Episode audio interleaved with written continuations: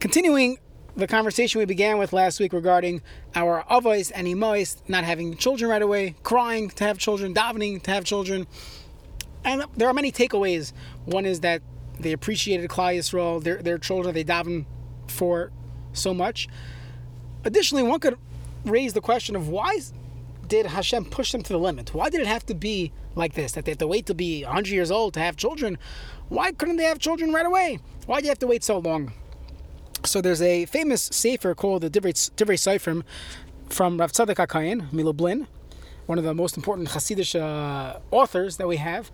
And he writes that the reason why Hashem put them to the limit is Hashem wanted to show them that even through years, through giving up in life, there's still a chance.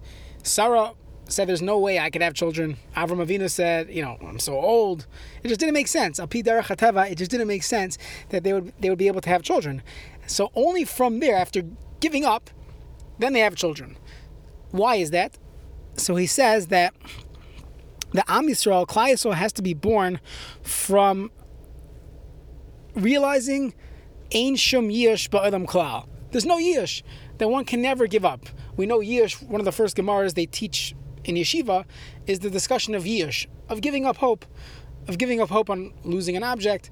But there's a famous play on words that Tiferes Shlomo, I believe, said that Yish, when a person gives up hope, it's Shalemi Das. It's without real das. If you really knew that a Kadosh Baruch Hu exists in this world, you would never give up hope. So when you have Yish in life, when you give up in life, that's shalom midas.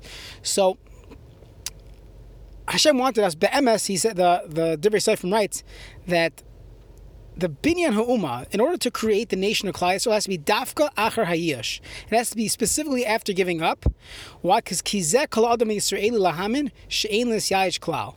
That this is what a person should always believe, never to give up. La'olam Hashem yisbarach yachal lazar Hashem is always able to help. Hashem davar. Is anything impossible for a Kadosh Baruch Hu to do?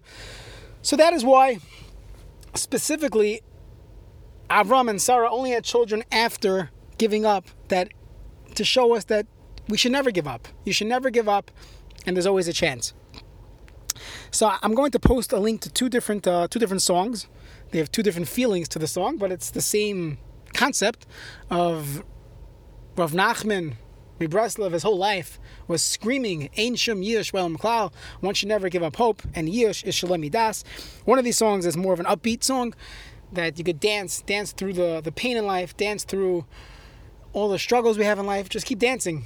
Ein Shum Yish Klal. And the other song is more of a heartsick song, when a person feels down, to be able to, to come to the realization that it ain't over. It ain't over. There's always there's always something to, to hope to hope for. And the truth is in the world today, one, if you had to sum up in one word how people are feeling, and the one word is yish, people are just giving up. They just can't see a better future, whether it's COVID, people are scared of their health, lockdowns, the economy, relationships, or politics.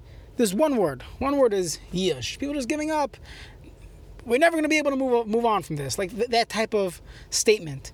And Rav Nachman and Tzadok and the Tiferes Shlomo, they all teach us Ein Shem Klal, and this is the reason why Klal Yisrael is born from the, the, the end, the end of Yish, of giving up. There's impossible. Then Klal Yisrael, Hashem says to Klal Yisrael, no, there's always a chance. Don't ever say it's impossible, that I will never be able to have children, I'll never be able to, to do this, to that. Ein Shem Yish Ba'olam Klal.